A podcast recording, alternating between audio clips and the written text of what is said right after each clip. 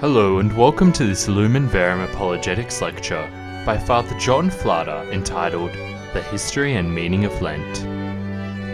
This recording comes from one of Lumen Verum's Friday evening apologetics lectures at St Michael the Archangel Parish in Belfield. Father John Flader is a priest of the Opus Dei Prelature and was previously the director of the Catholic Adult Education Centre.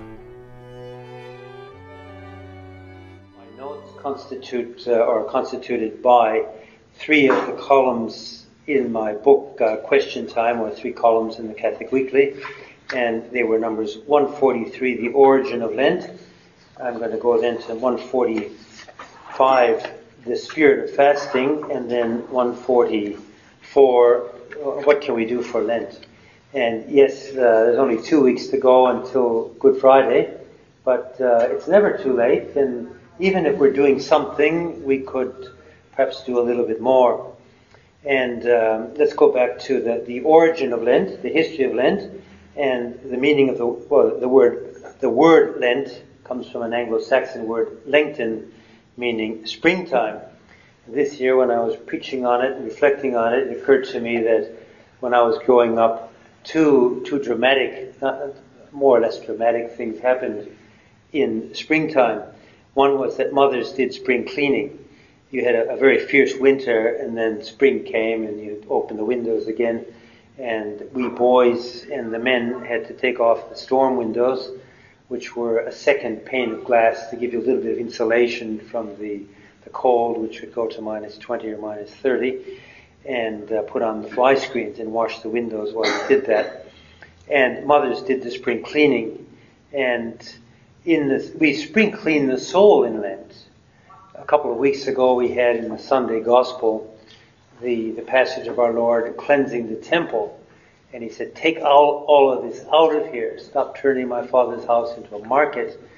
And in the Lenten program that I wrote for the Archdiocese called um, Hope, Christ Our Hope, I quoted St. Paul, who speaks about the temple, and he said, For the temple of God is sacred, and you are that temple.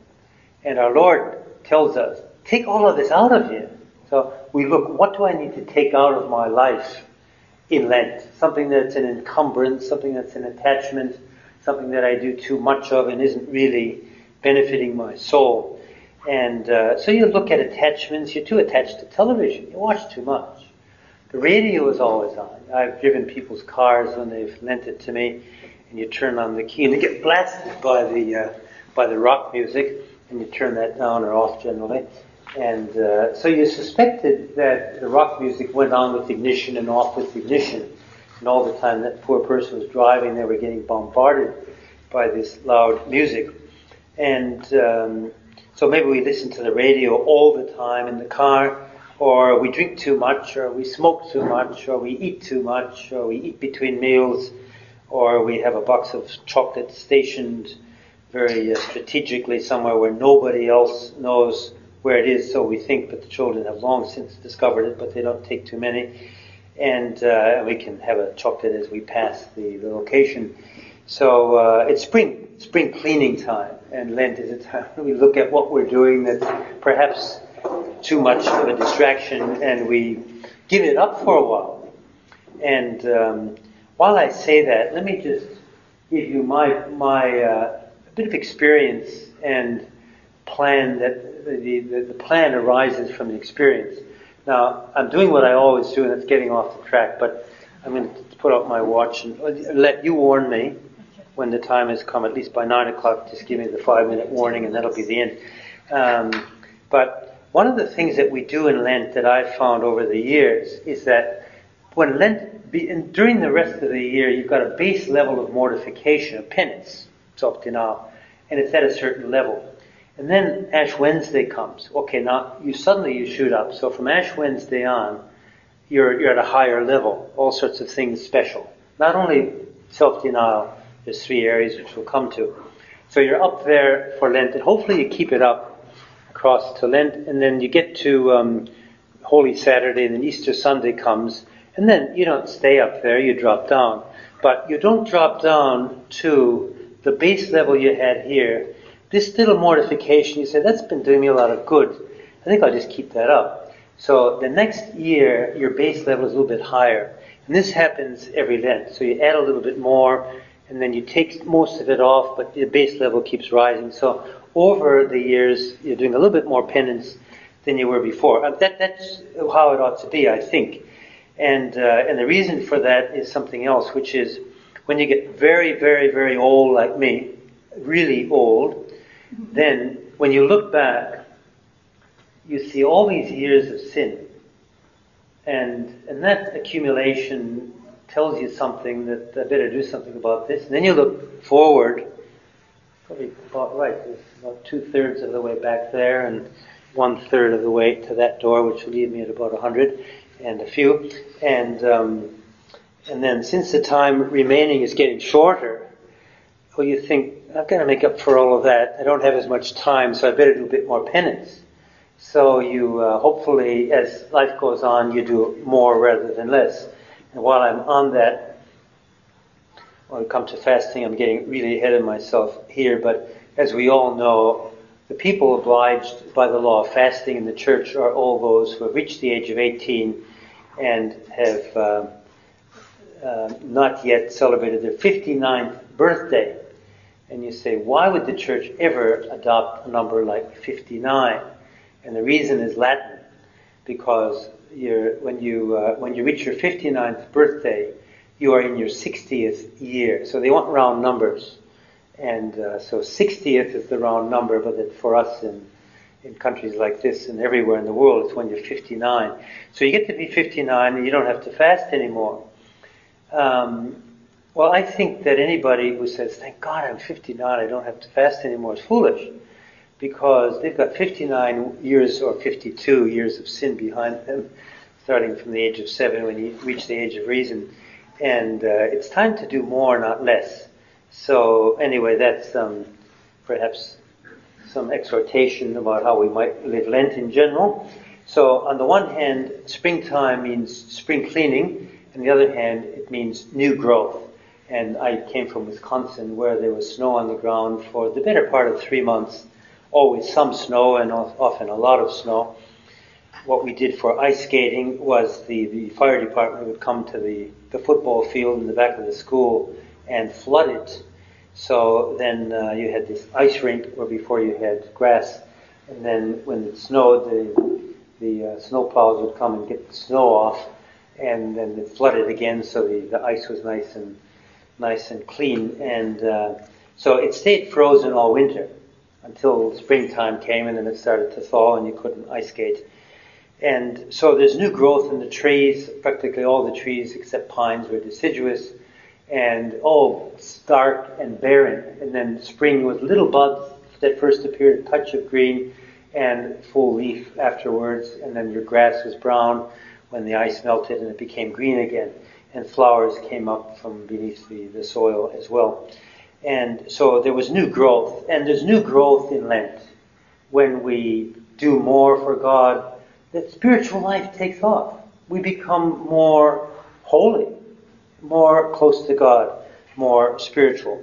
So the very name Lenten or springtime suggests at least two ways that we can live Lent by spring cleaning and new growth in the spiritual life.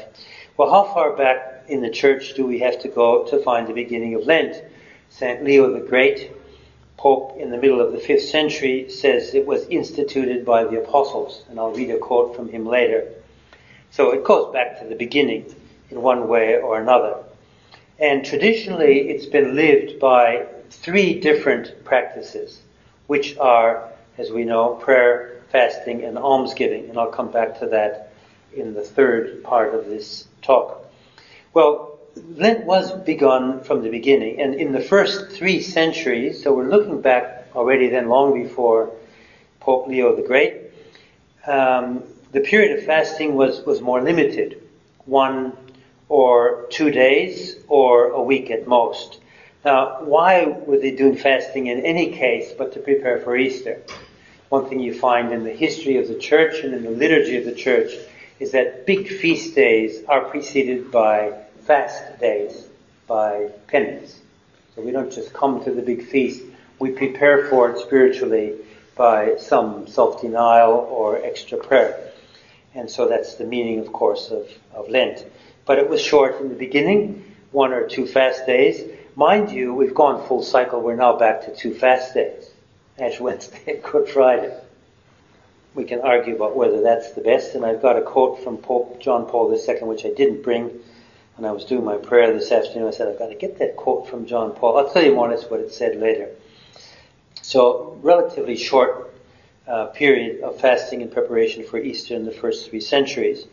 The first mention of 40 days was in the Ecumenical Council of Nicaea, the first Ecumenical Council, in 325, the beginning of the fourth century. So then 40 days. And by the end of the fourth century, the custom was widespread in both East and West. 40 days of fasting and prayer leading up to Easter. And why 40? Because Christ fasted for 40 days in the desert before beginning his public life. And of course, the two figures that appeared with him on the Transfiguration, Moses and Elijah, also fasted for 40 days. Moses when he was on the mountain to receive the Ten Commandments, and Elijah when he'd been given the cakes to eat, and then he had to walk for 40 days to the mountain of the Lord. As regards the symbolism, St. Augustine says that the season of Lent symbolizes life on earth with its trials and tribulations, its sacrifices, and the Easter season with its alleluias symbolizes the joys of heaven. It's a nice way to look at it. And while we're on earth, let's do that penance. Let's um, pray more and live the, um, the sacrifice to follow our Lord so that we will have greater joy in heaven. And if you wonder, by the way, whether those who do more on earth might be rewarded with more in heaven, then you can read my column in the Catholic Weekly some time ago, and I can't remember when, but it said definitely there's a difference of happiness in heaven. And we would expect that. We would expect Our Lady and St. Joseph and the great saints of history to be higher up than we will be and that's only right. Now, in the East, the period of fasting was spread over seven weeks, with both Saturday and Sunday exempt. Whereas in the West, the period was six weeks, with Sundays exempt. Let's just look at the six weeks without Sundays, and of course, we get six times six or 36 days of fasting. But they really wanted 40. So, what can we do about this?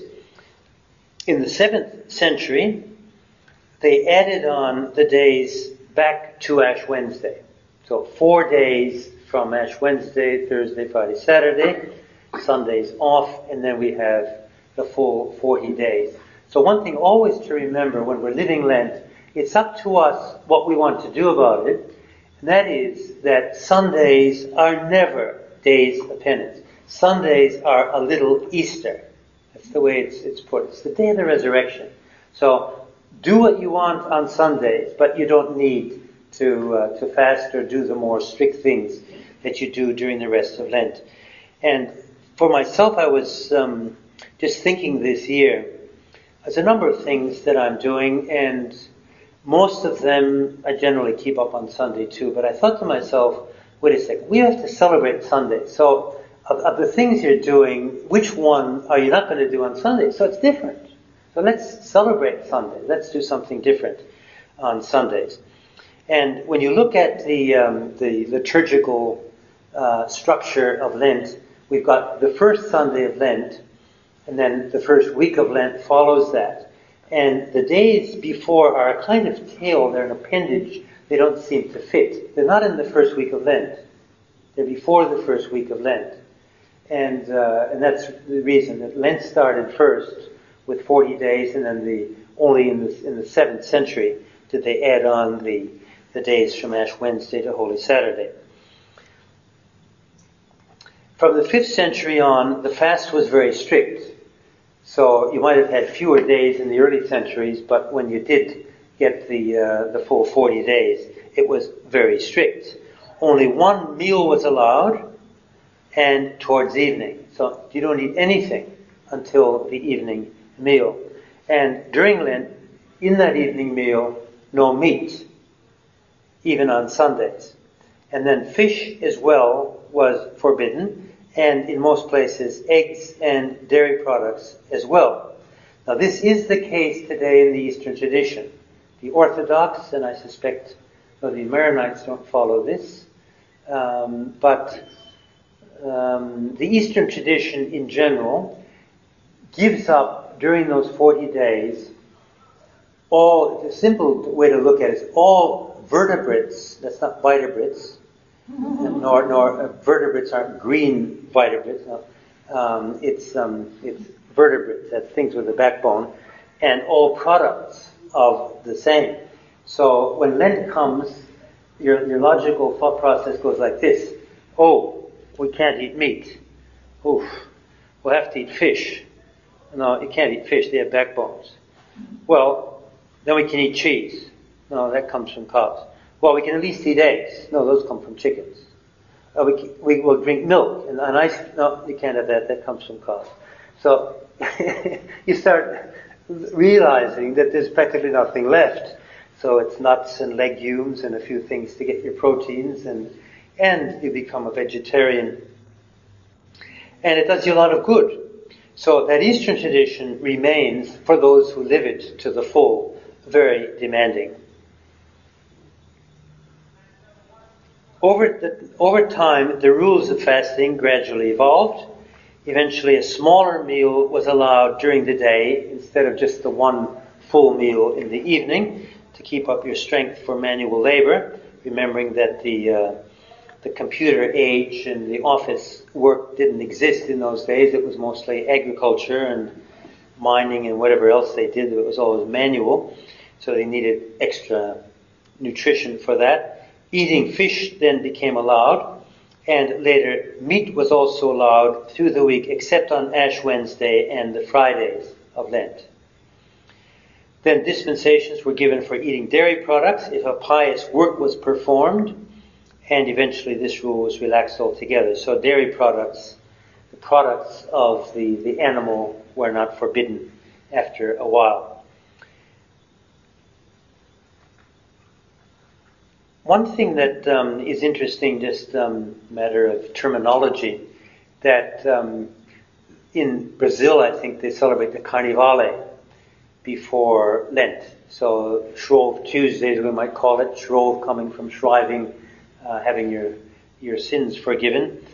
Um, they celebrate the Carnivale, and the etymology of that for the Latin scholars, and well, the Latin scholars know what it is, but the rest of us need to be told farewell to meat, carne vale. So farewell to meat, no more meat until Easter. That's the origin of the, the name Carnivale or Carnival. Um,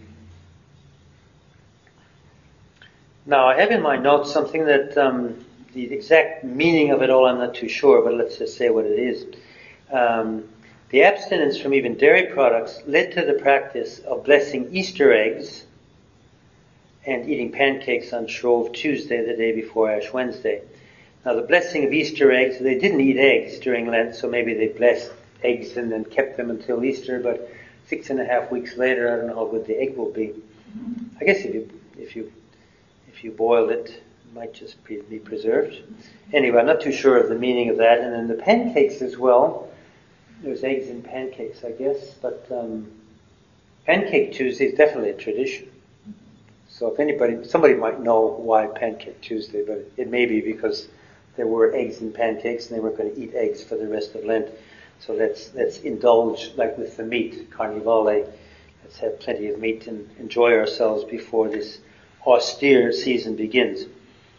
Well, until the Second Vatican Council, and I was one of these really old people that was alive before the Second Vatican Council, and even old enough to have to live the fasting, all adults fasted on all the 40 days of Lent, of course, except um, Sundays, eating only one full meal and two smaller meals that together didn't add up to the full meal, and and nothing in between meals.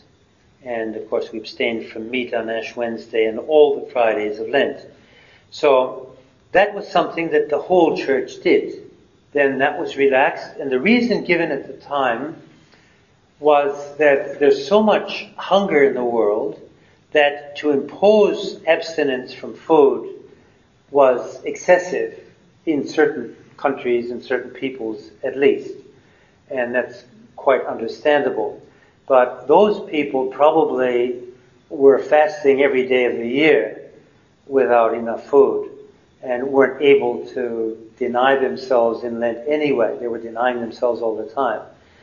And um, so, whatever the rationale, that's what happened. And now Lent is down to, in this country, Ash Wednesday and Good Friday, both days of fast and abstinence. And many Australians still think that we can't eat meat on the Fridays of Lent.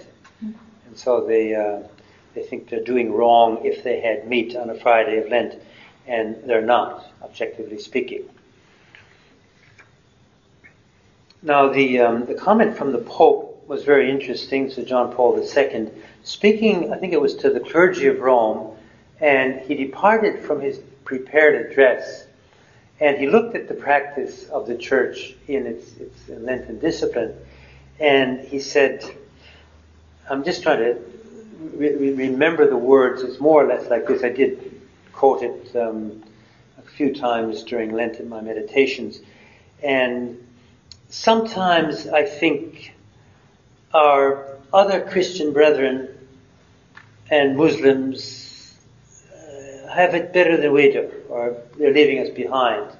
And he considered the, the Muslim Ramadan, where you don't eat any, nothing crosses your lips, even water, from sunrise to sunset. And yes, they do eat a lot before sunrise and something after sunset. But that's a long time when you're working and it's in the southern hemisphere, it's summer and you're, you're sweating perhaps and you can't drink any water. So it is, it is rigorous and it's long as well. And then he looked at the Eastern tradition of going without the, uh, the vertebrates and products of vertebrates.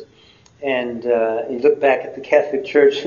We're like the poor sister, the, the, the Cinderella that, that was left behind in the area of self-denial. Now other people would say, hooray, we're miles ahead of them. We can still enjoy ourselves. But in a spiritual sense, to follow our Lord's invitation, if we want to be His disciples, to deny ourselves take up our cross daily, not only in Lent, daily, and, and follow Him, are we truly living that? So what it becomes for us then is it's, it's completely up to us. What are we going to do for Lent? Now, I'll go to the, the thing on fasting because somebody asked the question, um, understanding that Lent is about prayer, fasting, and almsgiving, they could understand prayer and almsgiving, charity, but somehow the whole idea of denying yourself food didn't seem to make much sense, and how is it supposed to help us? So I wrote, this is the, the gist of the answer that I wrote, which is in the book. Um, well, we start with Jesus fasting himself for 40 days. And if he did it not that we have to do it for 40 days and fast totally, but he did it. And what is more, he recommended fasting in the Sermon on the Mount, which is read in the Gospel on Ash Wednesday.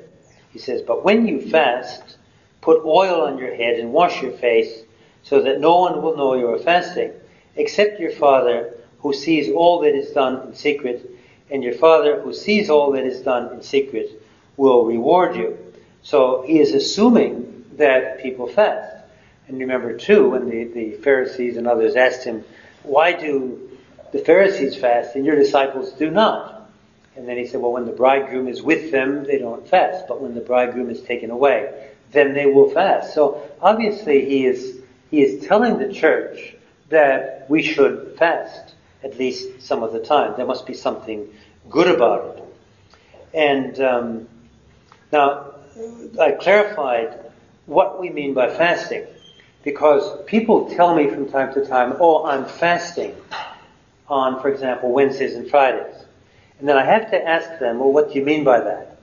Because the word fasting is not univocal. It doesn't have just one meaning. It's, It's, uh, it has a number of meanings. What we make of it, what the church makes of it for Ash Wednesday and Good Friday is what we said before. One full meal, two smaller meals, no eating between meals.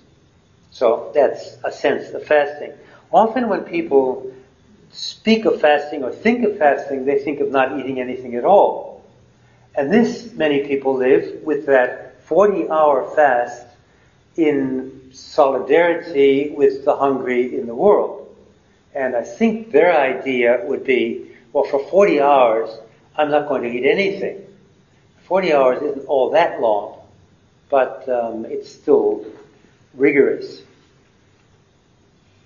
By the way, one thing about fasting that um, in, in books about the history of Opus Dei I discovered when in Spain during the, the Civil War, there was a real scarcity of food in Madrid and other places, but a real scarcity, and they were, they were always hungry. Then these, these fellows of Opus Dei, together with the founder, St. Josemaria, discovered a way of managing the little bit of food you had to minimize the discomfort. And it was, well, starting from the fact that when you're asleep, you don't feel hungry. So, let's make the big meal breakfast. So then we can go through the day with whatever little beans and whatever we've had. That's not filled us, but at least it's satisfied the hunger for a short time. So you go through the day having eaten breakfast, not feeling too much hungry, hunger until the end of the day. Then you go to bed ravenously hungry, but you don't feel hungry while you're asleep. Then you wake up ravenously hungry and you eat the big meal. So if you ever need to do something like that, remember this, this wisdom that only somebody that was really suffering hunger would, would come up with. I wouldn't have thought of it uh, theoretically, but if you're hungry, I think you, you realize and you, you live it that way. Now this isn't relevant to Lent either. So just keep warning me, Arlette. Um, okay, so we, there must be something good about fasting because Jesus recommends it and he does it himself. So, and then other people will fast in terms of the definition by eating just bread and water. So, fasting is what we make of it. I would say the minimum of fast, minimum would be what the church demands. The Maronites, by the way, there's a few here I suspect, um, if they live it, what the church suggests is, correct me if I'm wrong, you don't eat anything until the noon meal. Is that right? Well, I think that's what some. Well, I, in in this in this, this column, I think that I put that the Maronites um, eat and drink nothing until midday, and then Father Peter Joseph was the censor for the book, and when he saw this, he said, "Well, look, not all Maronites live that. So why don't you put many Maronites?" So that's what that's what appears here, and that's what's in my notes now. So fasting, in, in, in, in a word, is what you make of it. Now, but why do we fast? We should remember when we approach the topic that fasting is not only done for religious reasons. Uh, fasting in the, in the generic sense. There's a lot of people in Sydney, in Australia, who fast for other reasons. They cannot understand why we would fast for religious reasons, but they're fasting for other reasons. You've got, on the one hand, the sportsmen who have to deny themselves all sorts of foods that they like, eat other foods that they're not too keen on, but it will keep them more fit. So there's both the sports and then the fitness. And, and often, of course, doctors are recommending that people go on diets for their health. And that's fitness or health. It's in a sense another reason. And many people are not, not necessarily going hungry, but not eating the things that they would really like to eat and having to eat things that they don't like. And uh, so there's another reason why many people are fasting. And then people fast for political reasons. And you have these hunger strikes. And people do that in prisons. They just get angry with the regime, they're not getting anywhere, and they go on a hunger strike. And we've heard about that in the last few weeks. So people fast for all sorts of reasons, and sometimes it's, it's sheer vanity, if you like. They don't, they're looking too fat, so they want to look a bit slim, and they'll look nicer, so for, for vanity. And, uh, and they have no problem with that. They understand why they do it, and other people understand why they do it. But we suggest fasting for religious reasons, and they think we're, we're crazy. Now, why do we fast then? What, what, what benefits do come from, from fasting and penance in general? First of all, we are following our Lord's invitation. If anyone would be my disciple, let him deny himself, take up his cross daily, and follow me. If we indulge ourselves all the time, we are hardly his disciples.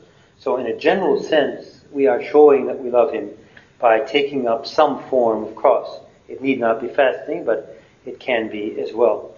And then, in a spiritual sense, it shows reverence for God and His creation by giving back to Him something of what He has given us.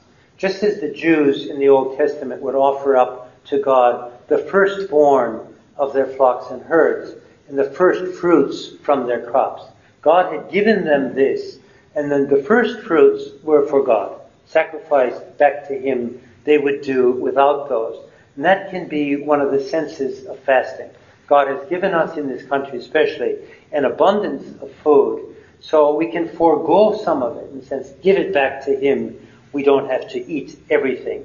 We can have that detachment and recognize that it came from Him as a gift, so we don't take all of what He gives. And then it exercises certain virtues, as, as all penance does fortitude, or willpower, and temperance, where we don't take everything that the, the sense appetite desires. So we grow then in self mastery, and, and through that in freedom. I mean, how many people cannot say no to a chocolate or to a beer or to a cigarette or whatever, or to drugs, of course, the addictive substances. And when we can say no to legitimate food or seasonings or whatever, then we acquire more self mastery and we're able to say no to things that would be harmful, including various other temptations to sin not involving food or drink. And then too, fasting can be offered up for others.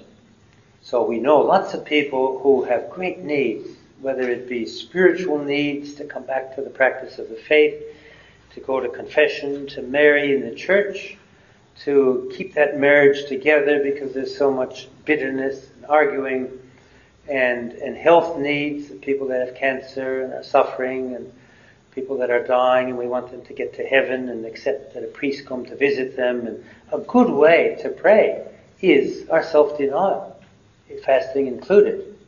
And uh, when we pray only with our lips or our mind, God hears us. When we add to that our personal self-offering, God hears it and He sees we're really earnest about this. And it helps us too when we've acquired that self mastery to overcome temptations of the devil. And in, in a related episode in the gospel, when the apostles could not cast out a devil from the young boy, and our Lord came and cast it out. The apostles asked, Why could we not cast it out? He answered, This kind can only come out through prayer and fasting. So, in a sense, we banish the devil through prayer and fasting. And the more we do that, the stronger we are. The devil finds it much harder to get through our fortress. But a very important point on this, and I like to uh, to say this because I'm, I'm sure it's true. The devil, when he sees somebody getting close to God through a life of penance and prayer, becoming, growing in holiness, is losing that soul. And he's getting furious. And he's got one last card to play. And this last card can sometimes be very successful. And that is the card of spiritual pride. So this person is fasting on bread and water every Wednesday and every Friday, and in Lent I do it on Mondays and Saturdays as well and then they, they think how good they are, and nobody else does anything like this, and then they start to tell other people how much they're doing, and and, uh, and then they've just collapsed the whole edifice of sanctity by spiritual pride. And the devil finally got them at the end. They were getting very close to God, but spiritual pride can make it all come undone. So we have to be very careful of that. Um, so there's plenty of reasons for fasting, and let's read now Pope Leo the Great in the fifth century, where he said in a sermon on Lent, and so, dearly beloved, what every Christian should always be doing must now be performed more earnestly and more devoutly. These 40 days instituted by the apostles, I suppose it's not so clear that the apostles instituted 40 days, because that seemed to come in the fourth century.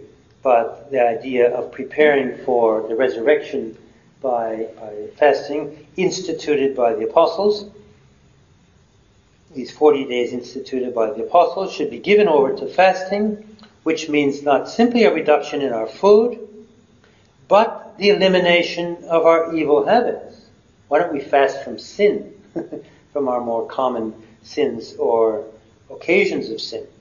To these sensible and holy fasts, now the word sensible should be understood not as it makes a lot of sense, but um, penances in the senses. So the, the sense of taste, the sense of, of touch, of hearing. To these sensible and holy fasts, we should link almsgiving, charity, which, under the one name of mercy, covers a multitude of praiseworthy deeds of charity. Thus, all the faithful, even though unequal to one another in their worldly possessions, should be equal in the drive of their spiritual lives. So, very important, and we'll come to this now, the other ways of living Lent, that we don't limit ourselves to something like fasting, but always accompany it by prayer and always love, of course, and charity. Because a person who is very austere in their own life of fasting and is impossible to live with, isn't kind, is abrupt, is impatient, that's not the spirit. So always accompany whatever we're doing internally by lots of kindness, lots of charity, self-giving, cheerfulness, love, and of course prayer. So the other question that I answered was what to do for Lent. And um, here, when we talk with people, we get all sorts of different answers from, oh, is Lent begun? I've, I found that once halfway through Lent with it practicing Catholic. Oh, has it begun already? Um, to, oh, oh, I try to say my prayers a bit better. It's good. Very good. Um, and then often children are the ones that really edify you.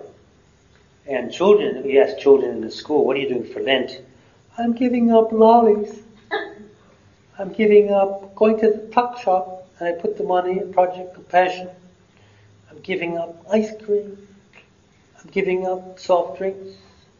And if they're heroic, but some children are absolutely heroic, you wouldn't believe this. I'm giving up McDonald's. so that's the supreme sacrifice, McDonald's. So probably every Sunday they say, Mom, can we go to McDonald's? It's Sunday. Um, okay, now we come back to the, the three principal and traditional ways of living Lent, which are there in the Sermon on the Mount and they're read in the Gospel of Ash Wednesday prayer, fasting, and almsgiving. So let's start with prayer. By this we mean all aspects of our relationship with God, of the spiritual life. So prayer in the strict sense. Maybe we could do that meditation that we always had in mind and we never got around to. By the way, people often say, I'll, I'll do it when I get around to it. Has anybody ever seen a round to it? I, have seen it. It's a little round. It's, it's, the one I saw was plastic. It was round. It was like a ring rosary, but maybe a bit thicker. And then this one happened to be green. I think green plastic. It was just round with a hole in the middle and, and you give this to someone, and they say, "What's that?" Say, "It's a round to T-U-I-T." What are you giving me that for? Because you always said, "Well, I'll, get, I'll do it when I get around to it." I'm giving you a round tuit. You got one. no more excuses. So, um, so that meditation that we'd always thought of doing, now we could do. Or, just to suggest a few things, go to Mass more often. Join the thousands. This is a really heartening thing in Sydney, and anywhere really inland, thousands of people in the, the weekday masses in all of the Sydney churches put together. There are just thousands. In some city churches, St. Patrick's would probably have a thousand just in that one church. And you add on other churches that have multiple masses and that have one mass and and it's very it's very heartening. So could we be amongst them? Why should we go to Mass? Well the Mass is the sacrifice of Calvary, where we celebrate his death and resurrection, and we receive him in Holy Communion. We participate in that paschal sacrifice of Christ by going to Mass. But it's, and it's a sacrifice to go. Let's live a sacrifice. We get up a bit earlier. We don't have as much lunch and we go during lunchtime or whatever. So Mass is a good way to live the aspect of prayer. The Rosary. Maybe we weren't saying the Rosary regularly. We take it up on a regular basis. And then more specifically, Lenten types of prayer would be the Stations of the Cross. So once a week in the parish, we go and participate in the stations, or we can do them on our own and in my column in the Catholic Weekly for, might be this week, which hasn't yet, oh, it should be out by now, but I think it's the second of two on the stations. And then the question is asked, when you do the stations on your own, what prayers must you say? And the answer is found in the Enchiridion Indulgentiarum, the, the list of indulgences, which was revised for the last time in 1999 and to gain a plenary indulgence by making the stations of the cross, all you have to do is pass from one station to the other and say some brief prayer reflecting on the Passion. You don't have to use any of the approved versions of the stations. You don't have to say the Our Father, Hail Mary, Glory be. Just pass from one to another, reflecting on that particular aspect of the Passion. But you also have to be in a state of grace to receive. Oh yes, oh, the, the, usual conditions for plenary indulgences always. Okay, so also saying the prayers for the Pope's intentions, including yep. that, is that yep. correct? Good. Right, okay. That's good. You're very, very knowledgeable. Um, when you say, Father, when you say pass from one station to the other, it means literally to move, right? Yes. You, oh, yeah. you don't stay in one stationary no. and do it. No, you definitely move. And it's also clarified, of course, that when the whole parish or a group are doing the stations together, it's sufficient that one person move, the rest staying in their places. And then another aspect, if you can't, if you're legitimately impeded with the way it was put from doing the stations, you can, you can pray for a time on the Passion. And how long is that time? Now here I discovered something that you always suspect when you look at the internet, that maybe what you're looking at, what if it's wrong? So I, when I, when I write my columns for the weekly, I'll go into Google generally towards the end and just see what else there is. And, and I copied a number of sites on this, this matter, and there's an English translation of the Latin from the Enchiridion Indulgentiarum. And I found that it is sufficient to pray, to meditate on the Passion for half of an hour, and the, the, the, half of an hour was a little bit strange English, but that's what it said. And then I found another site and it said the same thing. And then I thought, well, I better just check the Latin. Not, not for that particular point, but just to see what the Latin says. Is there anything that's in the Latin that's not in these translations? And I discovered that it said um, equivalent in Latin to meditate on the, the sufferings and death of our Lord um, for a time aliquid tempus um, exempli gratia per horae quadrantem. It's a quarter of an hour. so somebody had translated half an hour and then the rest repeated it. So all around on Google you can find a half hour, but if you go to the Latin, it's a quarter of an hour. So at least it's in my column this week, a quarter of an hour. Don't think it's wrong. I looked it up. You can look it up as well. Just put um, indulgentium Enchiridion Indigent Indulgentiarum into Google, and up it comes, and it's the number 13.2 or something like that. Okay, so the way of the cross. Another thing that's very good, read a book on the Passion during Lent for your spiritual reading.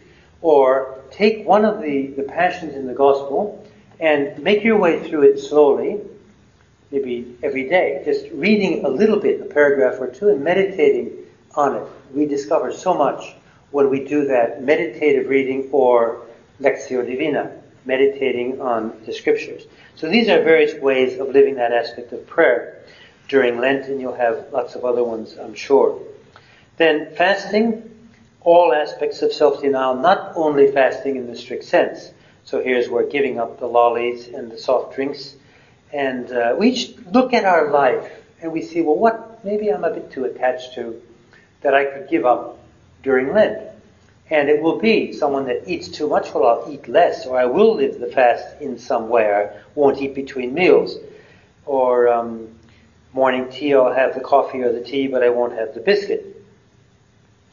Or we give up the chocolates that we're far too attached to, or we give up alcohol. Maybe we're not too attached to it, but let's give it up for Lent. We do like a beer or a glass of wine with a meal, so we'll give that up maybe except for Sundays. Sunday's always the exception. Um, and um, the smoking and the, the television. Some people give up television, the radio in the house or the radio in the car. All these things, the, the, the things that we find pleasant, and we simply say, well, I'll give that up for Lent by way of denying myself.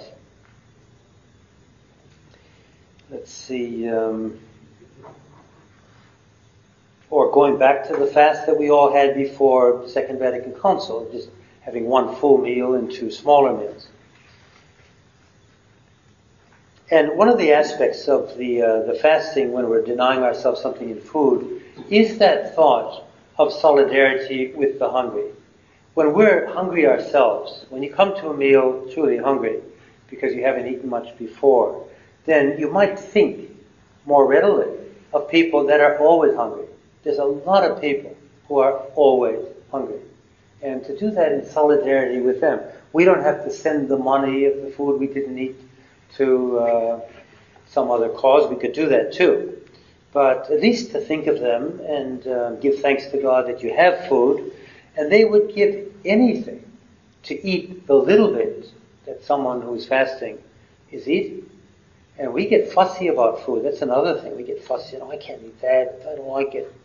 Uh, well, let's eat it nonetheless and offer it up. Oh, by the way, this is very important. The moral classification of foods, Mark 2. Moral, this is from me, by the way. You don't have to follow it. It's just a joke. But there's, in, in, in Mark 1 of the moral classification of foods, there are five classifications. And they go from heroic, meritorious, neutral, um, sinful, and grievously sinful. So if this chocolate cake is really, really good, it's mortally sinful. And then if it's if the thing really tastes nice, it's sinful. If it's neither here nor there, like a piece of bread, that's neutral. And then if it's quite bad, it's it's it's it's meritorious. And if it's really bad, it's heroic. Now I thought that's that's nice, but that doesn't admit of enough smaller classifications. So now Mark two is just days off or on to purgatory. So if it's really, really scrumptious, then it's like 500 days, or you can make it up what you want, two years into purgatory if you eat one of those.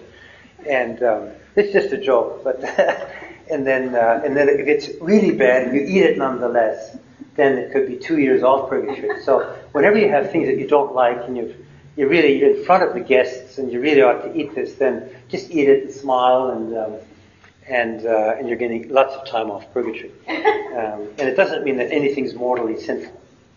Uh, it isn't, unless the diet the doctor told you don't eat any of that. Whatever you do, don't eat chocolate. You could die of a heart attack tomorrow. Um, then we shouldn't eat chocolate, and it might be mortally sinful. But for the rest of us, it uh, it might be might be heroic, uh might be um, self-indulgence, but not necessarily even venially sinful, depending on the amount. Okay, now Arlette hasn't warned me, and she should have because we're just a little bit over time. But we've come to the last one, which is prayer, fasting, and almsgiving is charity. And this is the most important. Of all the things we can live to deny ourselves uh, is that generosity, that self-giving in charity. Make life pleasant for other people. And here, simply try to smile more. Doesn't cost much, but it is helpful at home. Try to be more kind more patient, especially if we're impatient with the children or other people maybe at our workplace. Try to fulfill our duties punctually for the sake of others. The meal is ready or the ironing is ready, the laundry is done or the grass is cut for the men. Not complaining we tend to complain a lot. And if we just, every time we realize I'm complaining again, say, I want to give up complaining for Lent, as St. Leo the Great recommended. Give up your sins, your sinful habits. Give up complaining.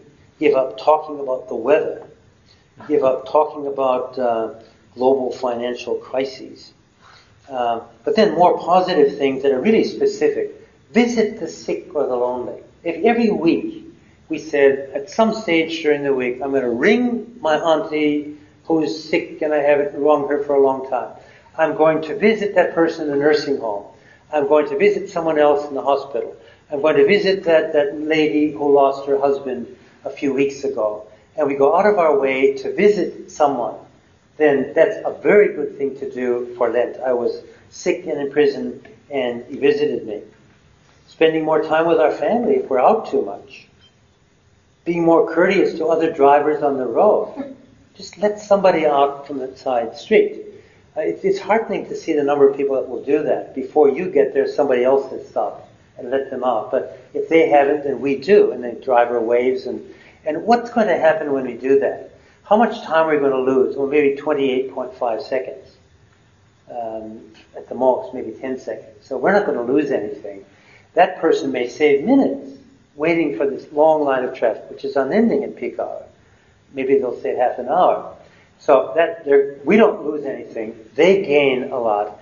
And that driver is going to do the same the next time there's someone trying to get out the side. They're, they're going to pay someone else the same courtesy. We paid them, and all the drivers behind us are going to do the same. Say, oh, that was nice.